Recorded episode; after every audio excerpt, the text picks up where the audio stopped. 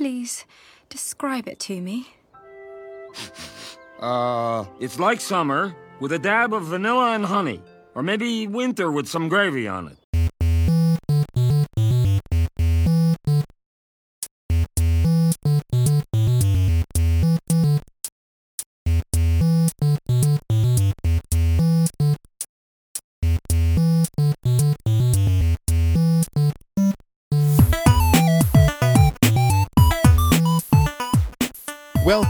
To the world of tomorrow. This is Back to the Futurama, your podcast voyage through the Comedy Central reboot of one of the greatest TV shows Fox ever canceled.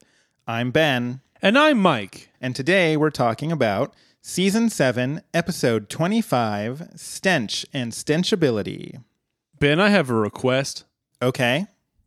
Could you describe the smell of the of the studio tonight? well, I would say it smells vaguely of cat. Okay. Are there any any other A fresh honeydew. Okay. Ooh, that it I I have noticed that the, it does smell very nice in here and I'm kind of interested in why it is. lavender Mhm. Always a good smell. toothpaste, Hey, I I better than better than not. Pepto Bismol factory. That's what it smells like That in here. Nailed it. That's definitely a uh, an image, or I, I guess a sense a scent image that I am unaware of how to react to. There was a lot of things I just said, and I don't know any of them. So you know lavender. here's the, so the You thing, definitely know toothpaste. I'm hoping. but n- not lavender toothpaste. Oh, is that I a see. thing? I imagine it's a thing. So the thing is, right? You know how on wine when Oh, it's yes. like notes of rock and dirt Mm-hmm. and chocolate Sure. and charcoal. And you're like, none of those things sound great. Like the chocolate sounds pretty good. Everything else, I don't want to I don't want to put that in my mouth. I don't know. I'd lick a good rock. Licked any good rocks lately? I mean, technically, isn't salt a rock? salt is a mineral. In you can get it in rock form. rock salt. And you I've- looked so pleased with the thing you just said. Oh, I am always the most pleased when I can fi- finally turn a phrase. okay. So you like you like salty wine is what I'm oh taking away from man, this. I can't think of a wine that's better than one that's salty.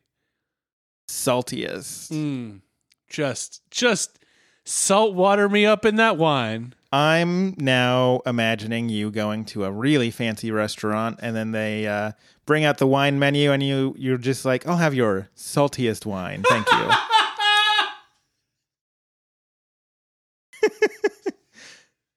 Um, I don't know why you're you're using this as a uh, hypothetical. You've come to me to re- with restaurants before, so uh huh. And um, it's al- it always works, and uh, it's always a great wine. Uh, anyways, uh, how would you describe the scent of this room right now? Now that we've talked about salt wine, I should probably get that on mic. Oh yeah. Well, that smells a little bit different than just the general room. smelling the microphone and pop filter Yeah. is definitely going to have a different odor. Yeah, the the pop filter smells a lot like me, which is I mean, ideally not the best smell in the world, but not the worst. It's roughly average, I th- I'd say. It feels it's it does smell there's a vague soupçon of cat in there, Uh-huh. sure. But it also just smells like normal house or normal apartment or normal domicile. It doesn't smell odd in many ways. Um, you know that there's a cat here because there. I mean, also there's probably one under the table right now. Surprisingly not. It's an upset. Um, you remember way back in early Back to the Futurama when No. we talk an awful lot about candles for some reason? you know how Futurama's bringing everything back uh, in the final back. season? Um, I can go. I can go get some candles for you to smell if you like. if this room smells too normal apartment for you. No, I, I like the normal apartment smell. I I mean, I if we when want- you go to the store, do you buy the normal apartment smell candle? you know that Yankee candle, normal apartment smell. I mean, would you rather a different apartment smell? I I like fancy apartment smell. Really, I see. You don't want Yankee Candle college student apartment smell. No, no, no, no. I've I've done my time. I was a college also- student one time. I've also done my time in. Uh huh. I have no I have no further comments on on the way the room smells or salt wine. So If you have any opinions on salt wine, tweet it back to Futurama. It's probably a good thing this podcast is ending soon.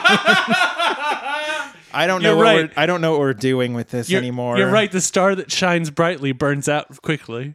Should we get into the actual episode?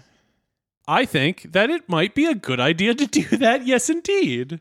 Okay, so we start out first of all at the very beginning. We both wrote down this note. at the very beginning of the episode when we get the Futurama title screen, the little subtitle says, Not the episode with the dead dog. I feel like they made that so they could slap it on every episode in syndication and be like, if this is the one with the dead dog, you want to know about it before you start it. Uh huh.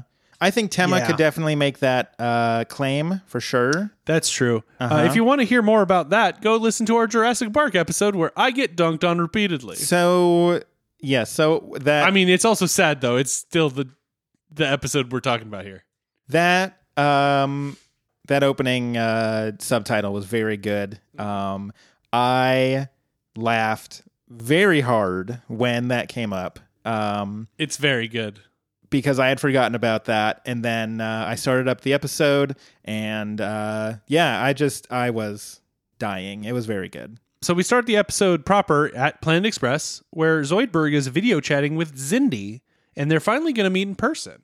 yeah we find out that he has been video dating Zindy for the last four years but they've never met in person. Um, Zindy, who is almost undescribable, um, uh, w- which is great for a podcast, We'll be getting in at 4.30, right in time for the all-you-can-stand buffet at the Chisler. I like how you took a shortcut there and just said she's almost undescribable in order to not have to try to describe her. Well, I also wanted to avoid the worms issue that we've had in the past where we forgot to tell people that they were worms.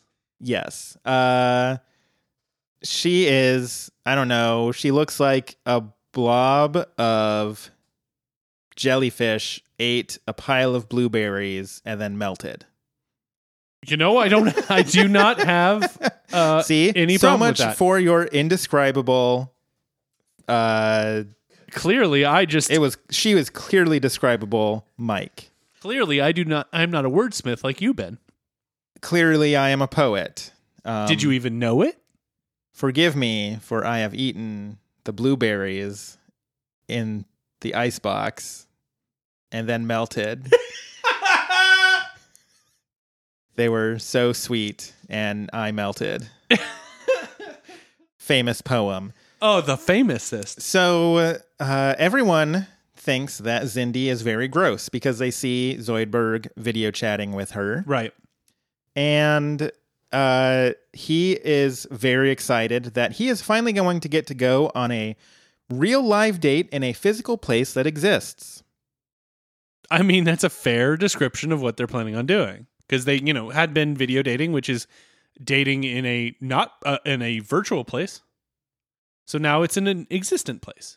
I was about to ask you if you've ever dated anyone online, and then I remembered you've No. been dating your wife since the dawn of time. Yes. I'm a dawn walker and I've been walking since the dawn of time. It's kind of amazing because I uh, have I'm taking this week off on PTO, just chilling and playing a lot of Pokemon, and Which I am jealous of. it is amazing how much my brain has just shut off because I'm like, hey Mike, you ever go on any internet dates? This seems like a good source of co- conversation for the podcast with the host who has been dating who has been with his wife for 15 years. Uh huh. You know, as you do. I feel like I always inflate that number too. Well, like I have to like math it back. I think it's more like, well, I guess it's like You- 14 You did. so. You did say Yeah, on I our did. Titanic special that you have been dating your wife for 20 years. which is wrong. And also, I don't remember her telling me I was wrong, which is wild. Because Um, usually that happens. It might have been in there, and I might have cut it out. I had I had to do some That's fair. judicious editing. On I that. was on. I was a little tipsy on some gin and tonics, and I believe we kind of all were. so we weren't really doing a whole lot of fact checking in the moment. Zoidberg is like, I need to go clean up my place because, you know, just in case we come back to my place after the date, you know, and that's good. Uh, It's good that he's thinking ahead. Yeah, absolutely. Uh, we cut to him at his dumpster, and he's like dusting off his Zoidberg's place, and he's like, "Now the outside is done." The inside, though, that's the real mess. I mean, it is a dumpster. It is a literal dumpster. There's trash in there and everything. Bender decides to take the easy way out, as Bender is wont to do, Mm-hmm. and um, he just he puts a big bug bomb in the dumpster, and Bef- before he can drop it in, though, Fry's like, "Hey, won't the bugs just run out and f- infest someplace else, like the building we work in?" right because this dumpster is literally in the alley behind the Planet Express building. Uh, it won't surprise anyone to indicate that Bender does not care. I will also say this much: Zoidberg has a great commute to work. I mean, he j- he has a Step out the front walk, door, yeah. you're there, Boom. easy. As long as you're dressed, you're ready to go. Even if you're not dressed. I'm only wearing shorts. Let's go. Got to deliver some packages. Do some doctoring. Everybody has been canonically naked in that building. That's fair. yeah, I had. Yeah, I had forgotten about that. Yep. No, but you're right though. Now I'm thinking about all the characters naked. This is not a good sign. Because you know who I always go back to? It's not like Amy or Leela. It's the professor. He's clearly left an impression. He's clearly naked way more than anyone else. Here's the thing, though, right? The reason that you aspire to live long enough to be an old man is because when you just get naked in the middle of the office, people are just like, an old man, what are you going to do? He's an old man. What are you going to do? He's naked. He's naked, he's senile. I imagine at, at the very least, eh, well, A, that's when you go to the home. But B, like, put a blanket on top of me. That's what I'm hoping. It's like, it's not just like, oh, there, there's Mike again, that old man who's just naked all the time. I imagine it's more like, okay, let's get you back to where you need to be. We are two very different people. I aspire to be a naked old man. I mean, you already do the naked bike ride. You just have to get to the old one. Exactly. You're just you're waiting out the clock. I have more things to deal with. So, uh, anyways, they throw this bug bomb. Anyways, I mean, we could continue to talk about nudity if you really wanted. I th- I think the comedic vein might have been tapped there, Anyways, uh, if there was one to begin with. Bender goes ahead and tosses this bug bomb into the dumpster, and all of the bugs run out. And imme- it looks like they're going to go to the Planet Express building, Sure. and instead they just all climb up right on Bender. Uh, he kind of like runs around with a chicken with its head cut off until it starts tap dancing and killing them. And then Randy is there, and he says, "You move like a young roach-infested Gene Kelly." The compliment we all really want to receive.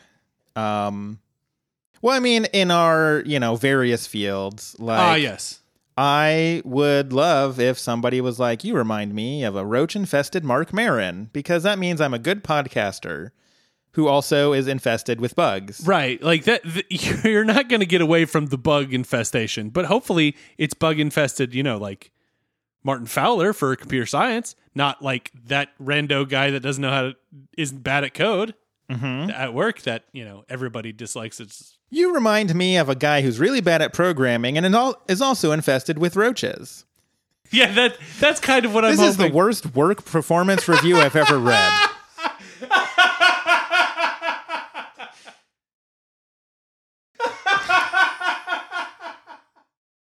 Randy is very impressed by Bender's moves.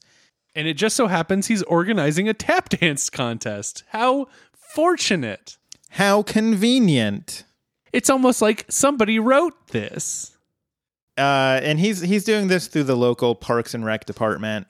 And so Bender is like, at last, I can realize this new dream I've just had of being the best dancer in the whole world Yeah, the nearest three blocks. of all time. It's it's very good. It's very Bender. Meanwhile, at Zoidberg's meetup with his longtime video girlfriend, Mhm.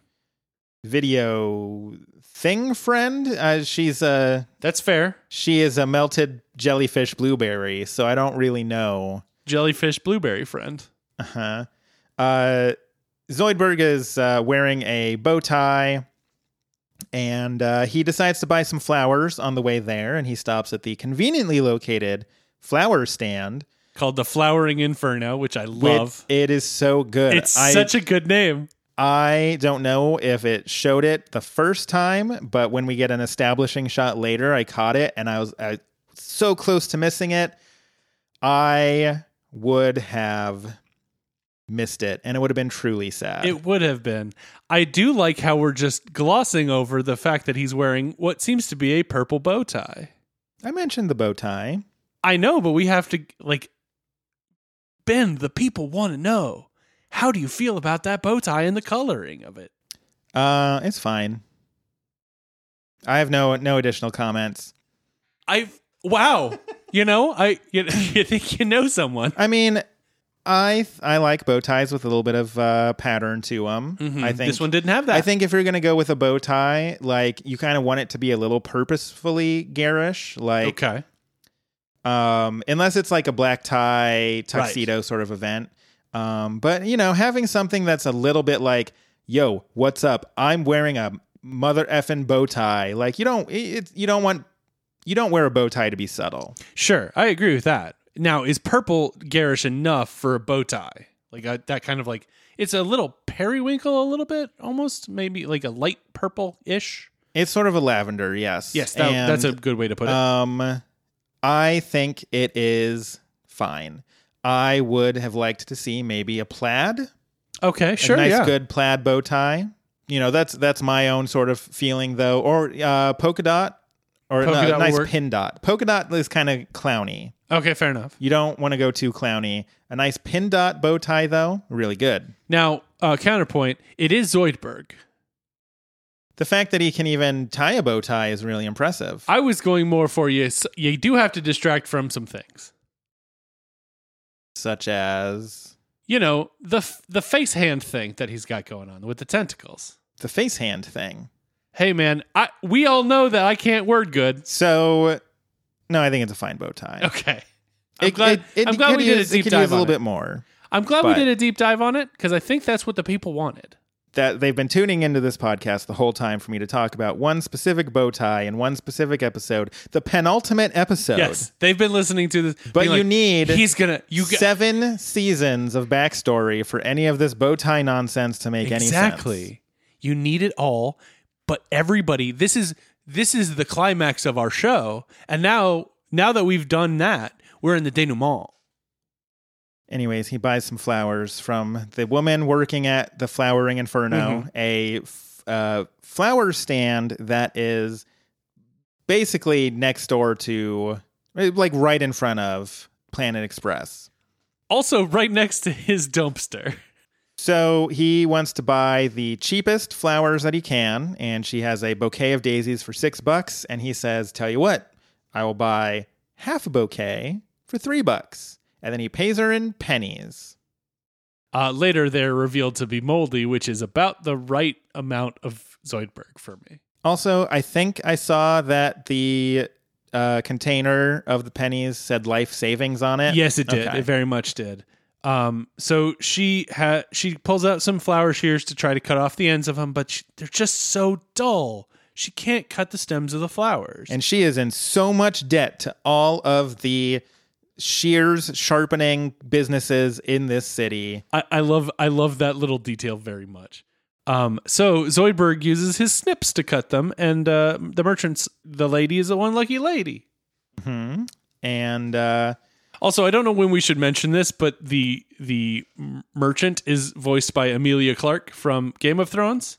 okay, I meant to look up who the voice was, and I didn't because It, I'm, pretty great. sure it's Emilia Clarke, uh, uh, Daenerys uh, from from Game of Thrones. probably double check this. It's been Google's that corner. The thing I love is anytime I go to, I don't have the Infosphere bookmarked because I'm a fool. And every And time I look up the Infosphere, uh, it gives me an IBM uh, yes. Infosphere information server family, Excellent. uh, and then a Wikipedia article. Like I have to dig down. I should Uh-huh. just bookmark this stupid site. I mean, Um, penultimate episode. the number of things it has taken us the entirety of this podcast Uh-huh. to actually do. Um, you'd, you'd you'd think it'd be so much less. yes, it's Emilia Clarke. Uh, we head to the bus terminal. Uh, Zoidberg picks up Zindy. Zindy gets off the bus and they they you know meet for the first time and she is immediately just like uh something smells just really awful. Uh, Zoidberg's like, uh, "Oh, it's just a bus station. Let's get out of here." Let's go somewhere well ventilated and grow old together. I mean, going to a well ventilated place is usually a good idea. I find, Mhm. regardless of uh, intensity of stench. I mean, all I'm saying is uh start having sex and like you you need to air out that room. Like well ventilated is a good idea. I just, I'm, I feel like we went zero to sixty on that one.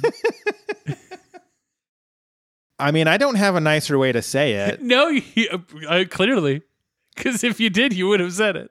they start taking a walk through the park, and uh, Zoidberg's like, "Yeah, yeah, everything. This is so much better. Uh, The, the you can just smell the fresh air." And she takes a big old whiff, and she starts gagging and says, "It's somehow worse. It's like Comic Con in a submarine." which doesn't which which evokes feelings How so?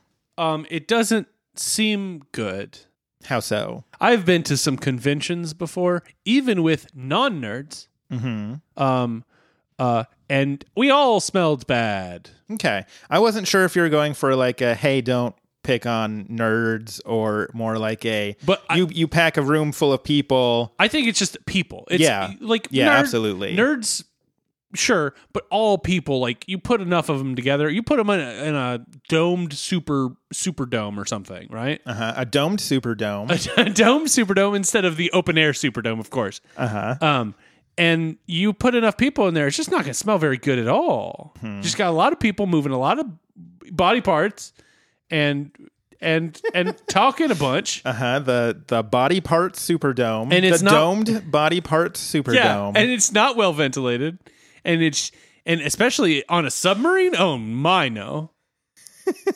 a dome superdome in a submarine? what what a wild idea! But yet it makes sense, and you wouldn't want to do it. but no, I I agree. You you pack you pack a, you a agree with the dome superdome full of body parts on, in a submarine?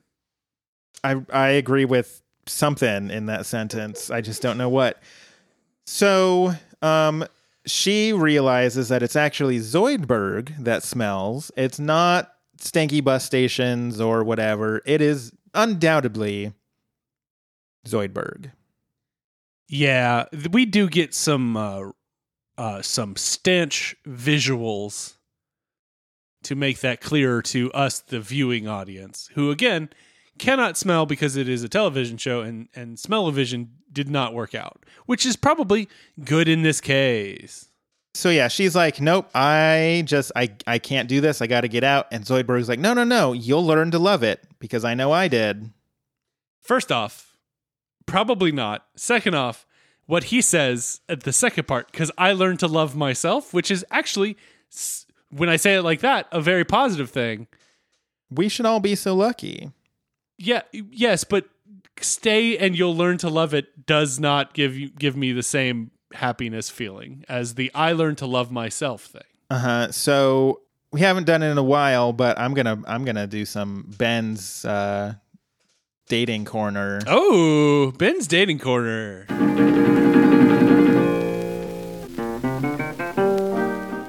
If somebody says to you, "Stay with me and you'll learn to love it," get out. Yeah, no, that's fair The point. end. That is the that is the entire. That's a. You know what? This one's a good one. This one is a good piece of advice. I occasionally that. have good advice. Broken clock, etc. Twice a day. blind squirrel, nuts, etc. A blind squirrel tells the right time twice a day. hmm And a clock may have a nut occasionally. She's like, "Nope, I've I've got to go. Something's come up. It's vomit." I mean, it's kind of a clever way to say I'm about to vomit. I mean, I usually when I'm about to vomit, I'm not sitting there like I got to do this in the most clever way possible. It's like I'm workshopping this. Let's go. I let, I'm gonna I'm gonna try to give a tight five about this this I vomit I'm about to. Uh huh. so Zoidberg returns to the flower cart and uh, to the flowering inferno. And he wants to return the flowers because the date did not work out. He promises they are unused. Which is very sad. And also, how does one use a flower? I guess. Um, but anyway, the merchant can't really afford refunds, and and kind of says, "I don't know what's what's wrong with the location I've chosen." And it you literally see uh, Zoidberg's dumpster in the background. Yeah. Maybe not the best location for a flower shop. At that point, Roberto shows up and he's got a bayonet now. It's he's like it's some kind of kooky half gun, half knife. Which is a very hilarious way to describe a bayonet. I do want to point out that Zoidberg is crying, and the merchant's like, "I can't take a living thing in pain. You are a living thing, right?" And then does start to offer the refund when Roberto. It's true. shows up. She is being very nice because she literally just said she can't afford to give Right. refunds and now she's giving him a refund. Yeah, exactly. So it's like, I you've you've you've convinced me with your pain, which also is a wild thing to say. Uh-huh. Uh, I'm not going to touch that one. Yeah. So Roberto shows up and he's he's robbing the flower lady, um, who uh, it's really dumb. But and just a side anecdote: the first time I played Final Fantasy VII, Okay. uh, I was naming everyone real sarcastically, and so I named uh, uh, Aeris um, Flower Gal Sure. because she had a bunch of flowers. And so, so she literally introduced herself as "I'm Flower Gal, the Flower Girl," and so I, I couldn't, I couldn't stop thinking about that through this whole episode. It's a very, it's a very me specific experience, but I couldn't not think about it the whole time. but I do want to thank you for bringing us on the journey. It was very good. Anyways, so uh, Roberto is there. He is robbing Flower Gal, the Flower Girl. Who is starting to give him the three dollars that she earned earlier uh, in moldy pennies? I do want to point out that that Roberto says, "Don't put it in a in a plastic bag. I care about the environment." I mean, he he cares about he he cares about disrupting the environment of people around him. So maybe he's the true disruptor, and he doesn't want a, a plastic bag uh, to save the the nature environment. So maybe you know what? Maybe Roberto is the right the character that is the most right. Maybe he's the hero we all need right now. Maybe he's So- Robin Hood. Eh, I'm not going to go that far. So okay, he's he's well. He I guess he's not really stealing from the rich here when she has three three dollars in moldy pennies. true. You know, Robin Hood steals three dollars from the poor flower girl to uh, feed himself. The robot. Classic robot. Classic Robin Hood, robot. robot Hood. Ah, Robot Uh, Hood is a very. I'm surprised we don't have that movie yet. Robot Hood. We should. Let's do that. the merchandising opportunities. Let's just make a movie called Robot Hood. Yeah. Um, he steals from rich robots. and gives to the poor robots, the poor bots. It, it writes itself. yeah. So Zoidberg steps in because This he, time it's calculated. nice. Zoidberg it was a, a long pause while I came up with that one. Zoidberg steps in because he announces he doesn't care what happens anymore. You know, all it takes is one uh, internet breakup to uh, cause him to just not care about life. I, I will say it is a long internet relationship that he was having. It was four years. It's true. So like I get it. Like that's you you thought this was going it, certainly at this point you've shared so many deep things with this person or jellyfish blueberry creature. Uh, huh. melted blueberry jellyfish. Right, thank you. Um that you've shared so much with this and and them and you're like I want you to live together with me and then it's like no, I can't take your smell at all. I'm going to go vomit and you're goodbye forever. Like that's we're going pretty quick from happy Zoidberg to just depressed Zoidberg. There's no other way to describe it.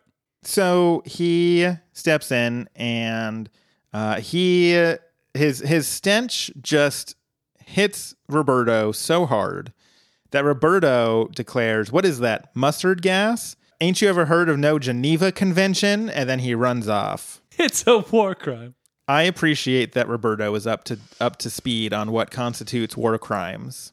I feel like if y- yes, I agree. I feel like if we've not updated the Geneva Conventions in the the the 1000 years, it seems like we there should there will probably be new war crimes. This is not a funny thing. Did you know that Stardew Valley broke the Geneva Convention? The video game Stardew Valley. It it was in What- violation what? of the Geneva Convention. Uh Ben, I'm going to need more.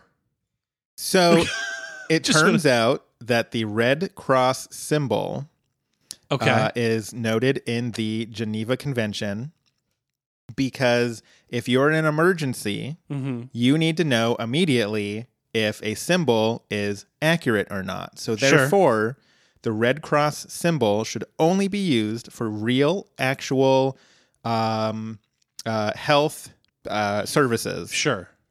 And so using it in like a video game for a health meter is technically speaking in violation of the Geneva Convention. Huh. I, I I mean that's that's got roots back to Doom, doesn't it? Oh yeah. I mean all of those are in violation of the Geneva Convention. They actually did an update I to to bring it in line. So it used to be a red cross symbol for health and now it's a red H for health instead of I mean, yeah, I guess that's a good choice. You could probably go with like a heart, but like that, huh? I, I honestly, I had no idea, but like so many video games are violations of the Geneva Conventions. Flower Gal, the Flower Girl, is uh, very impressed. She says, uh, You are so brave and frugal, and she gives Zoidberg a big hug. Uh, Zoidberg doesn't understand why she can stand him and his stench. Well, it turns out that she was born with no sense of smell. Uh, and this is where we finally get her name, which is Marianne. Mhm. And um, I do want to point out that Okay. um, when she, because she asks how, um, why nobody likes him, and he says, "Well, how do I put this delicately? I'm smellier than a whorehouse's outhouse." And she's just like, "That's terribly vivid," but she's still like very take like. I'm just gonna I'm just gonna go out on a limb here and say if your worst defining feature is you smell bad and you happen to meet somebody who's not immediately repulsed by that, don't immediately say the phrase, quote, I smell like a whorehouse's outhouse, unquote.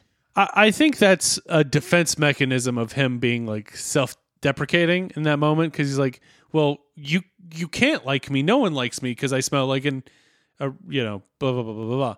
Um, because he continues to do it throughout the whole thing. Like you can you you can see it from the character perspective. You could also see it from the writer's perspective. They just want to make fu- funny ways of indicating that he oh no, smells bad. I know, I get it. I'm just saying that's like a that's a bad. You get one first impression.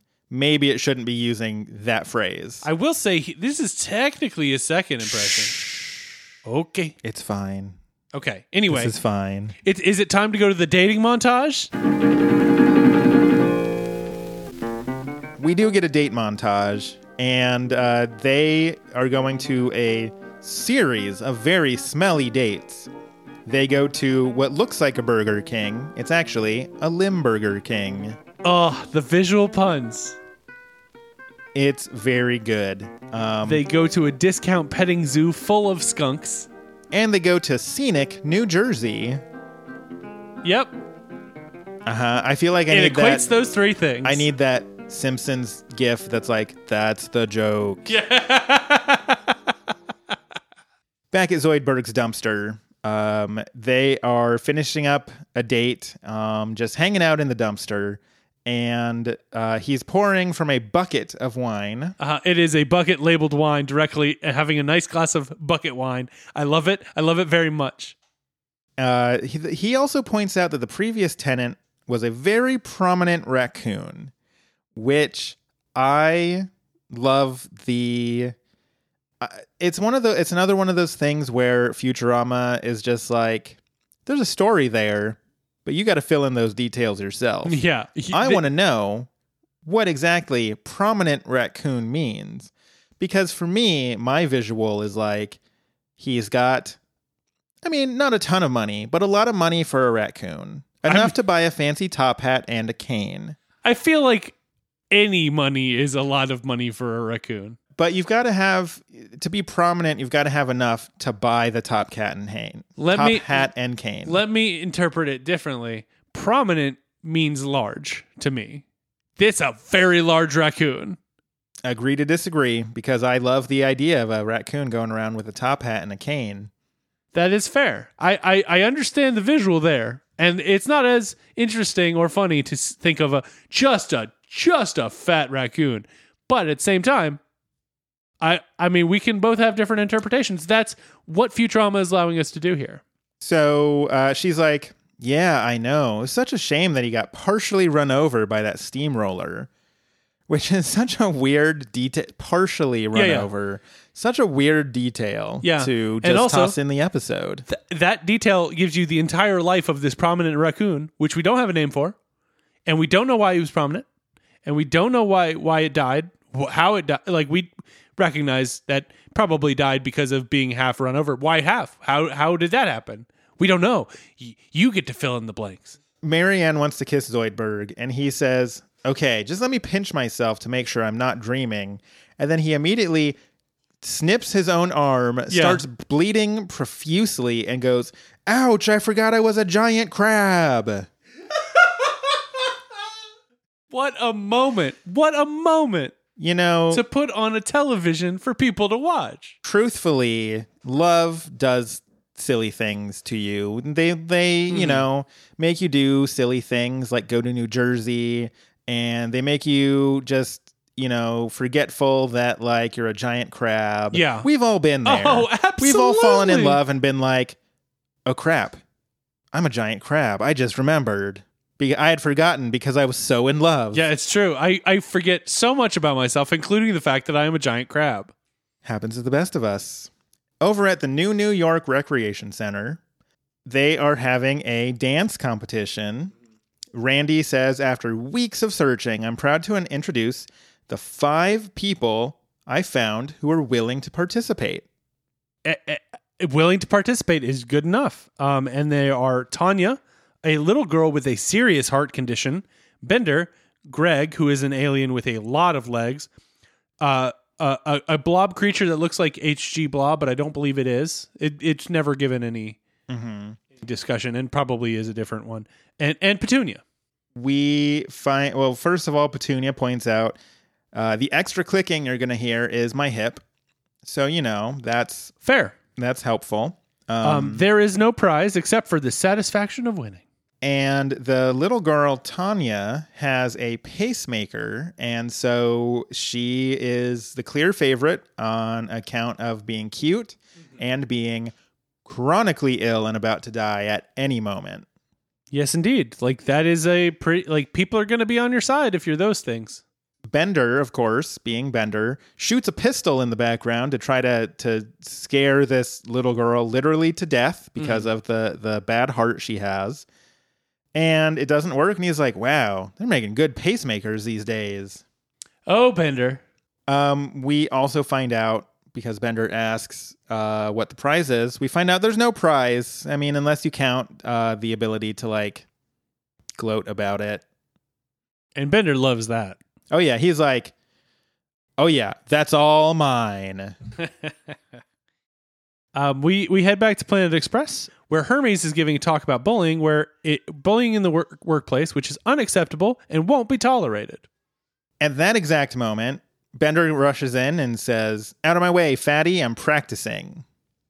He pushes Hermes over and just starts dancing on top of literally everybody. I would also like to point out that I'm pretty sure literally every Planet Express employee has bullied literally every other Planet Express employee at some point over the last seven years. Agreed, In- including Hermes of Zoidberg. Oh, yeah, Which including is- Hermes to everyone. That's also fair, but I feel like Hermes really digs in on Zoidberg. It's true.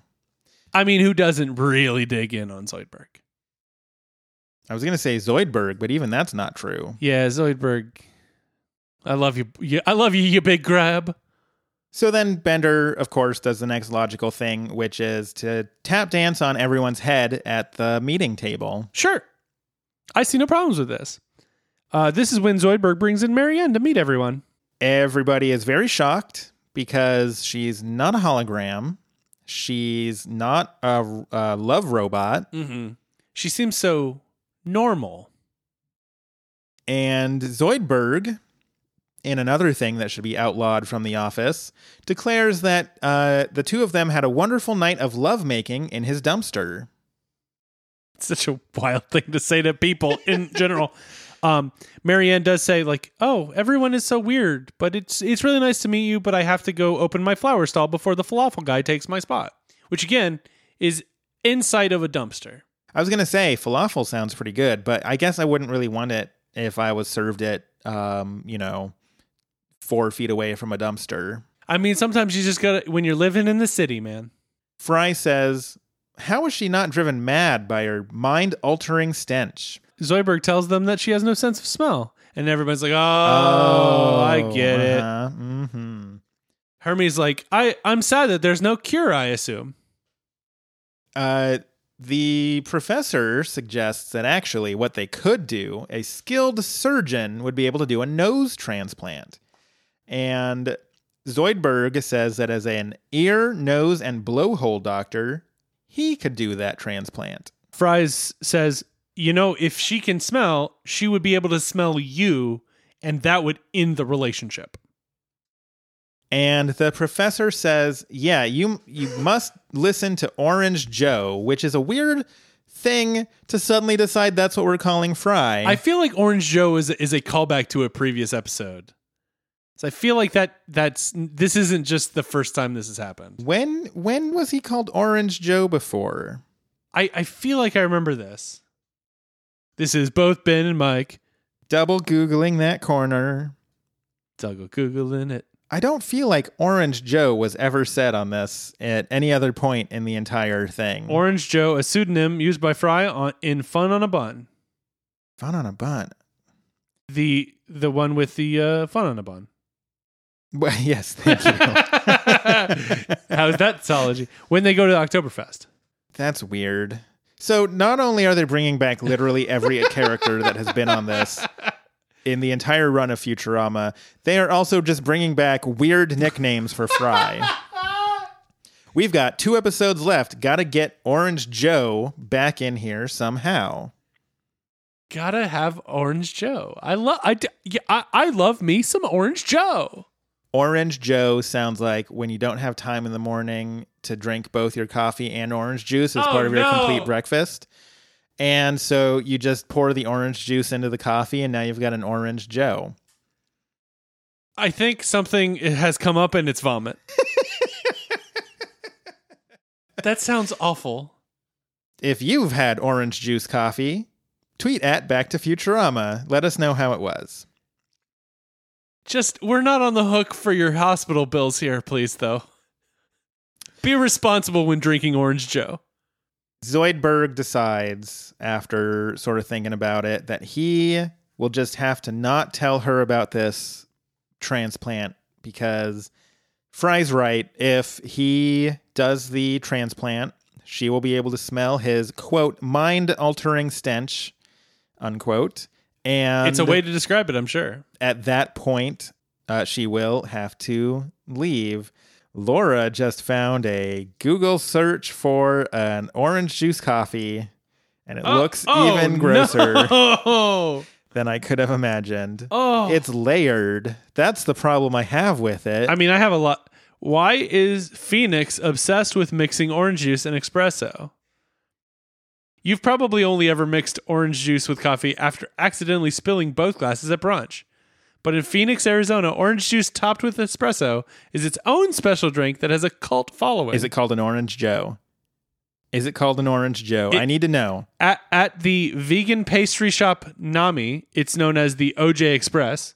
At the cafe Vovomeena, it's called Good Morning Vietnam. And at Jobot Coffee, it's the simple sunrise. So, no, it's not called an Orange Joe. A missed opportunity. Missed opportunity. Oh, just I'm reading more and more of the article. It's like, oh goodness, why, Phoenix? Why? Why have you done this? Why? Why are you ruining good orange juice and good espresso? Why? Back at the new New York Rec Center, um, we find out that over the course of the summer, we will be eliminating one person each week. Um, one uh, by we, he means me. Uh, he means Randy. He means Randy. Only Randy. Only Randy has the power. Um, so we get a bit of a a montage about eliminating eliminating people from the tap dancing contest, and also Zoidberg in love with Marianne, like dual montage. Right. So We got to get all the montages in. the blob gets eliminated first, and he kind of does the splits and splits into two beings. which I think is the best dance move I've ever seen. I agree. I think he should have stayed. Petunia gets eliminated because she sort of just sits down in a chair and continues to tap while she smokes a cigarette. Uh, that is the least good dance move I've ever seen, and I've seen myself dance at weddings.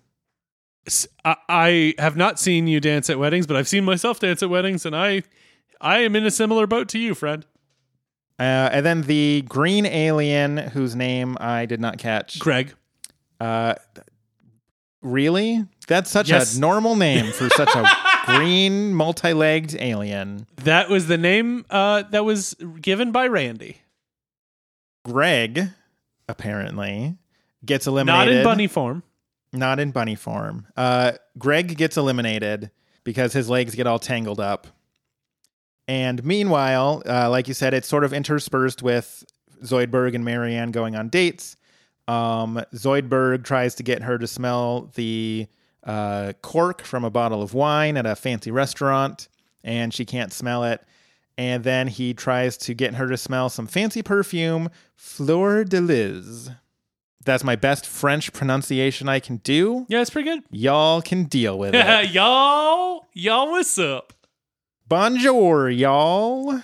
That's my best French accent. Boy, I can't wait for you to go to France and pull that out and immediately be like, okay, so your next, your flight is right over there. You can go back to America. Thank you. So the two finalists are Bender and Tanya. And Tanya's being real cute and friendly and and everybody's like, "Oh, she's so she's so adorable." And Bender is like, "Yo, I'm going to kick your ass, little girl." And it was like, "Whoa, hold on a second. You've come with some energy, Bender. So they uh, we we go back to a uh, what I called Zoid date for some reason in my notes. Um, I think, Marianne, I think Zoid date works. uh-huh, Marianne. Uh, well, so they're at a, a park Yeah, somewhere. I think I on a- imagine like it's a- Central Park. mhm, having a picnic. Marianne knows everything about flowers because he sort of picks one and, and she says the the species. Yeah, it's and the a Gardenia imperialis, which can be brewed into a tea if you really like severe stomach cramps. I don't. I also So- don't. I get those normally. Um, so Zoidberg is like, he's really impressed. And she's like, I know everything about flowers except how they smell. And She does ask him to describe it, which I really like because he says it's it's like summer with a dab of vanilla and honey, or maybe winter with some gravy on it. two very similar scents. Mm-hmm. And now I want to know what winter with some gravy on it tastes like because I like gravy. A- And as mm-hmm. a an American man that likes gravy, boy, this week is going to have so much of it. Because it is American Thanksgiving.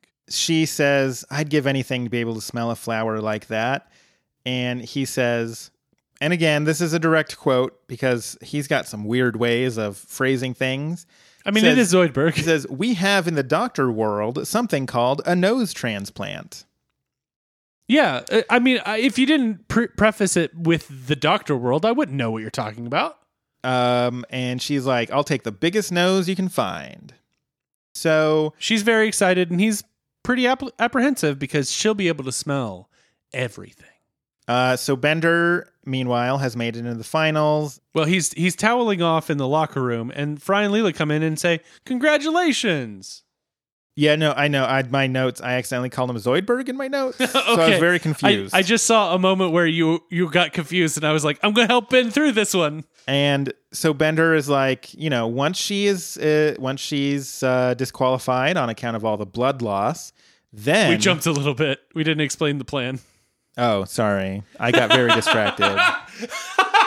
I'm sorry. The, the jump to blood I'm loss is I'm trying I'm trying to get through here. We are at one hour, and I we I've I still know, got a whole know, page and a half of I know. notes. I know. You just jumped past the whole plan to get the blood loss.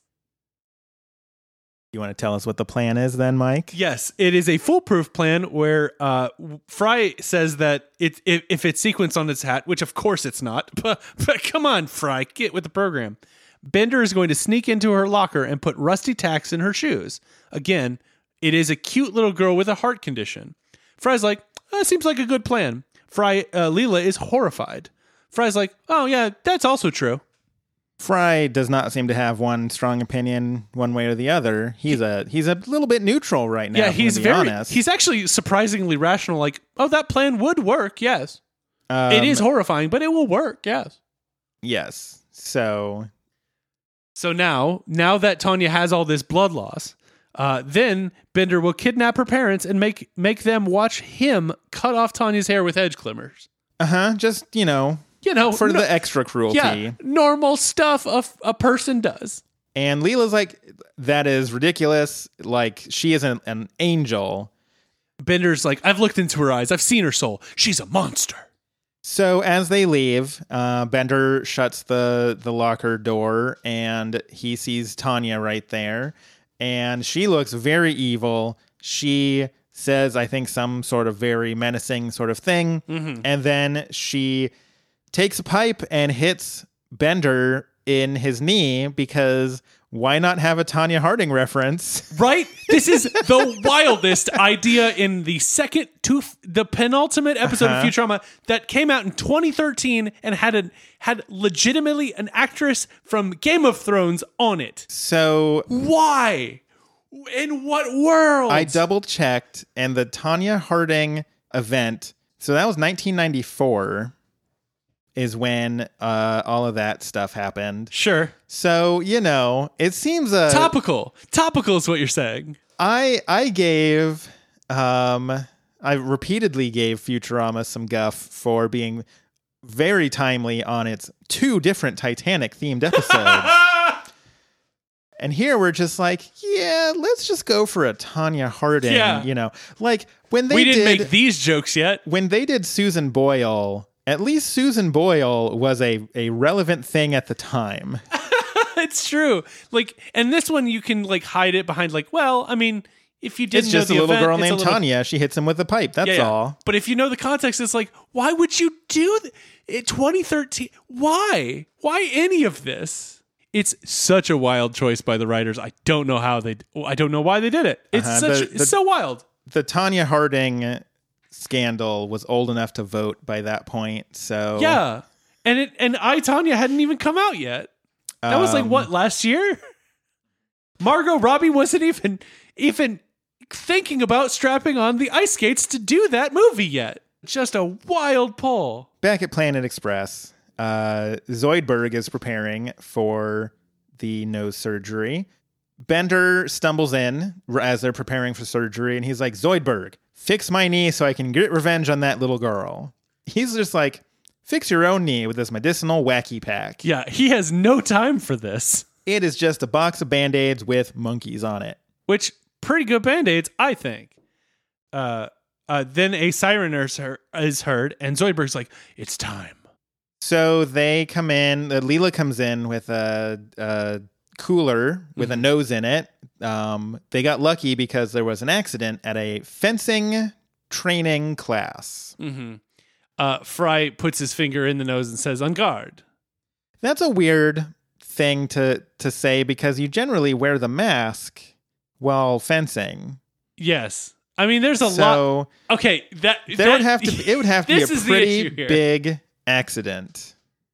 Like Yeah, I I mean, that like, accident needs the the mask to come off and a sword to chop a nose off Uh-huh. all in one fell which I'm swoop. pretty sure the the fencing sword doesn't do that. Right, they're pokey poke They're pokey pokes, exactly. I'm glad They're we not- use the same terms. They're not slicey slice. yeah, they're definitely not slicey. to put it in. Dungeons and Dragons terms, um, one is a piercing weapon and the other one is a slashing weapon. See, exactly. Yes, this it's not a slashing weapon.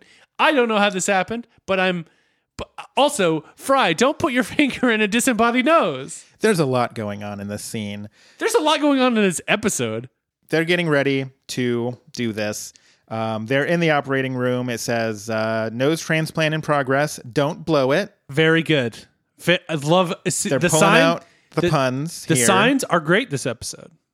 Um, they are getting ready for this surgery, and um, Marianne kisses him, and he's like, "You know, it um, it stinks that uh, he doesn't say stinks. That'd be a Mm-hmm. good pun. It would be a good pun. He said it'll all be over soon, and he just like I would wa- like one last kiss. And she says there'll be plenty more where that came from, and and he's like, "Yeah, sure, whatever."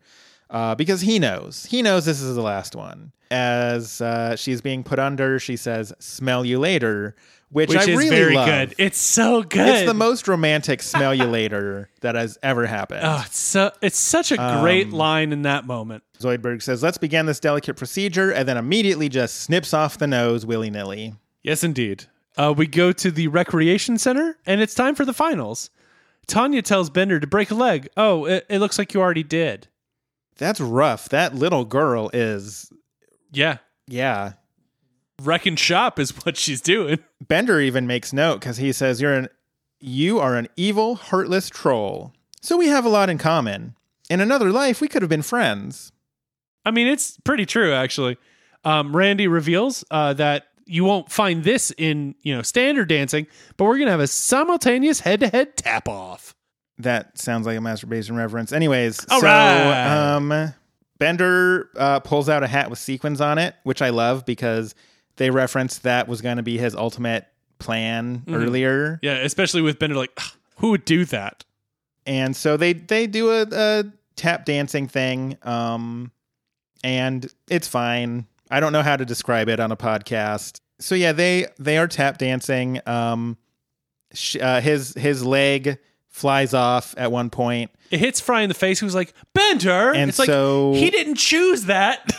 So he ends up tap dancing on his hands, which feels a little bit like cheating to me, but that's fine. And then she does like a flip off the wall or something. Yeah. And so he tries to mimic that and gets electrocuted after he hits one of the the lights in the uh, on the stage. Uh, Randy calls it over and gives the championship to Tanya, who, at to go pick up the trophy, dances on Bender's face. Which, by the way, th- there's a trophy, which is a repudiation of what was It's the true. previous point. It's true because we were told earlier there was no prize whatsoever. it was the it was the the feelings you had along the way. It was not here's a trophy. so Randy's a liar. everyone's clapping except for Bender, who's like, I'm going to tap dance on her grave someday. And then she has a heart attack. Mm-hmm. I do I do like the fact that Bender wraps his knee back together with duct tape, and it's like, why didn't you just do that the first time? Maybe he didn't have duct tape. Yeah, it's possible.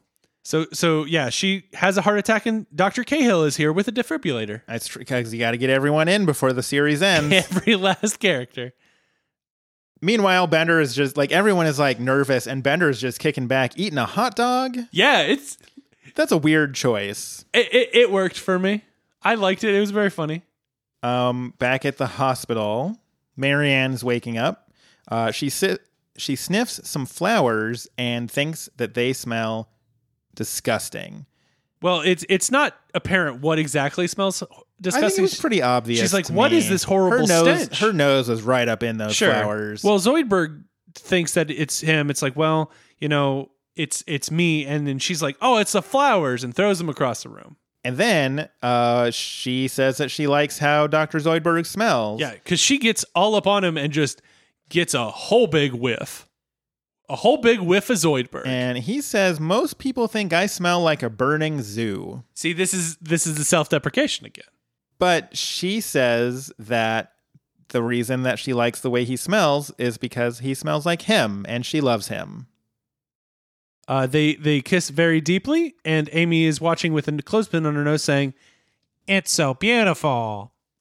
Back at the tap dancing competition, Dr. Cahill is trying to work on uh, Tonya, but she dies. And Zoidberg, Zoidberg, Bender, Zoidberg's on the mind. Zoid is a very Zoidberg episode. It's true. Bender is like, Why wait to dance on her grave? I'll dance on her corpse right now. And yells, "In your dead face, little girl!" And so he does. He tap dances right on the the gir- little girl's corpse, and then, Everyone is appalled. except then, you start hearing the little beeping of the uh, EKG, and the tap dancing has brought her back to life somehow. Bender's a hero now, and he's very confused at this turn of events. Back at Planet Express, Tonya and Bender are now tap dancing together. They've become friends. Uh, Tonya says, "Even though you saved my life, it doesn't mean I won't beat you down again." Hattie McDoogal comes up to toss some money into their hat, and uh, she hits Hattie McDoogal with the pipe, and they steal the money and they run off because now they're friends who are also tap dancing criminals. Yes, uh, they run by the flower stall, which is now out of business, and past Zoidberg's dumpster, and he emerges, uh, drinking his first cup of dumpster juice in the morning, which also is what you could call orange juice and espresso put together. It's true. we went on a whole thing there about orange juice and espresso and Phoenix. What are you doing? I, I I like that because you've you've basically indicated to me that that whole thing got cut out of the I episode. can't. I can't cut it out now because but you were wanting to. I mean, I feel you- like you're I- trying to find things to cut at this point.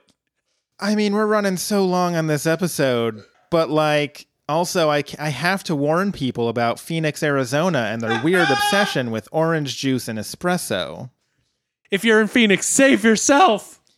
or or mandate that it be called the Orange Joe. So Yes, either one of those two things. Marianne, meanwhile, got a new job because she couldn't handle the flowers anymore. She thinks they all smell awful. They smell bad. now she works as a garbage person um, because she is she does not mind the the smell of garbage. She uh she is comes up in a garbage truck and uh she says, "I'm going to have to dump you."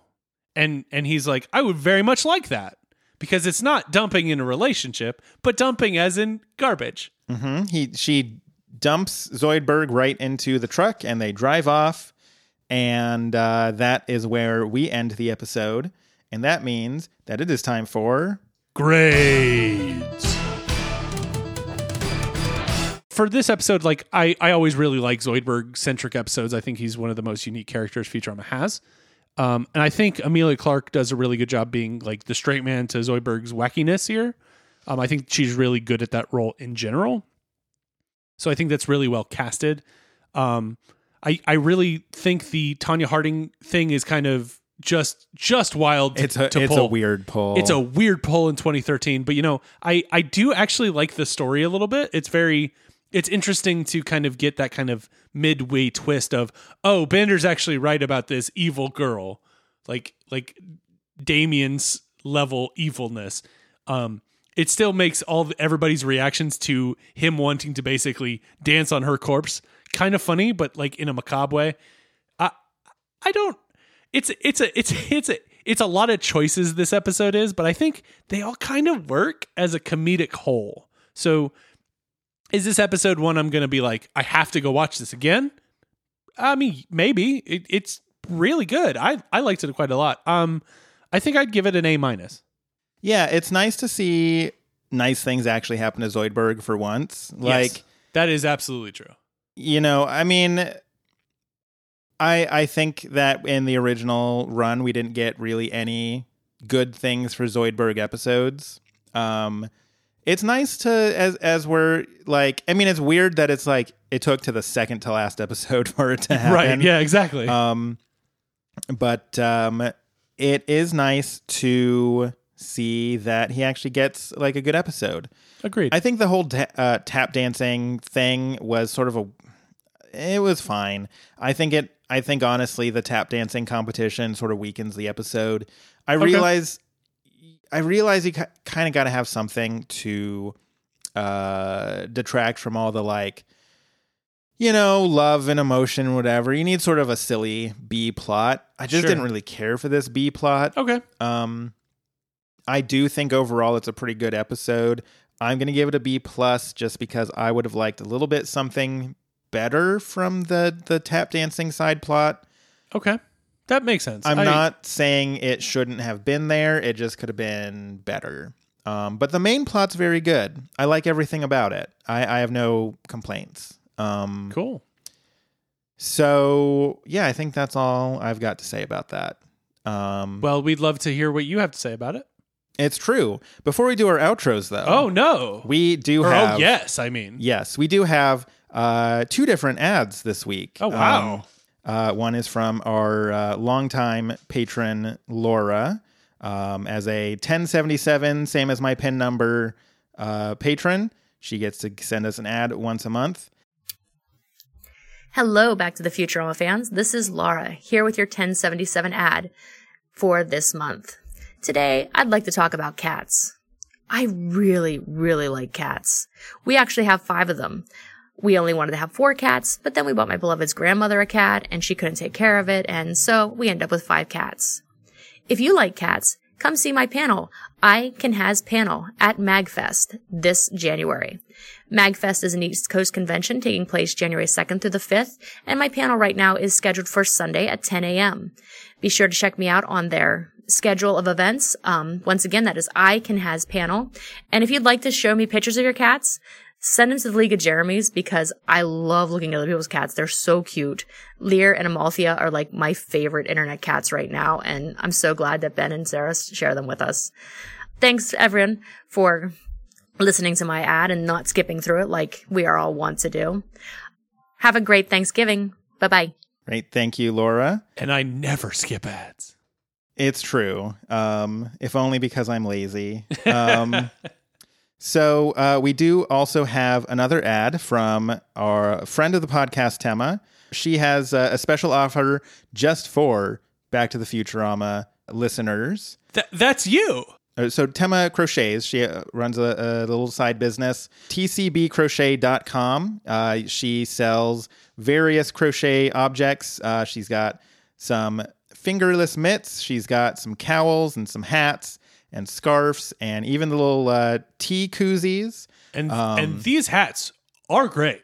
They are very good. Um, I, I, think, have had hands on these hats, and they are very good. and I believe uh, your wife has a Tema uh, hat that was crocheted. She and she looks adorable in it because these hats are magic, and they make you look great. So yeah, if you're if you're looking for some handmade gifts for the upcoming holiday season, um, you can order from Tema. Just go to tcbcrochet.com and uh, she has just for Back to the Futurama listeners Do not share this, or do I don't know. 15% savings at tcbcrochet.com. Just enter the promo code BTTF2019. you got to get on this deal. It's the these these are just handcrafted, uh, amazing pieces that you can have. You know, if you need fingerless mitts or a hat or anything of that nature, this is the best place to go. It's great for Christmas uh, and Hanukkah and all the other winter holiday gifts. If you are willing, to, if you're interested in giving them out to people, would definitely recommend. Thank you for supporting us uh, as well, Tema. And um, now that we've gotten those ads, uh, through. We do want to hear what you have to say about this episode, about uh, your favorite scents, your Least favorite scents. your take on adding espresso to orange juice. And how do you feel about a Tonya Harding joke in a 2013 show? Uh, we want to hear all these things and more. You can do that by sending us an email at back to the Futurama podcast at gmail.com. We are on Twitter at Back to Futurama. You can find us on Facebook at facebook.com slash back to Futurama. We are on Apple Podcasts, Spotify, and probably Pandora. So find us everywhere we are. Rate us, review us, send us, send to your friends, and yeah, let's get ready for the the last one. Get them hooked right before we end. Yeah, this is a perfect timing for this. They'll never have to wait for a new episode. Oh, they can binge them all. They can binge them all. It's we're we're in the binge lands. We're in binge lands. you can if your friends are like, no, no, no, I can't listen. I can't wait a Finished whole week. only. Exactly. It's time. It's time to send to your friends that love to binge. And I think that's going to do it for us this week. Um, yes. I think we've done a this lot. was this was our live episode. Uh, so Patreon patrons who pledge five dollars or more get to listen to us live once a month, and it was why I know I sw- I cut out at least three f words that they got to hear Oh. and you didn't. it was it was just there was some language being thrown around. Yeah, we'll be back next week with the final episode of Futurama, the last one. We did it. I well, I don't want to say we've done it until we've done it That's true. because we That's- might not finish this episode. don't episode. count your yet. Futurama episodes before they've been podcasted about. The randomness of the universe makes sure that we we are in each moment. So uh, until next time, I'm Ben. And I'm Mike. Goodbye from the world of tomorrow.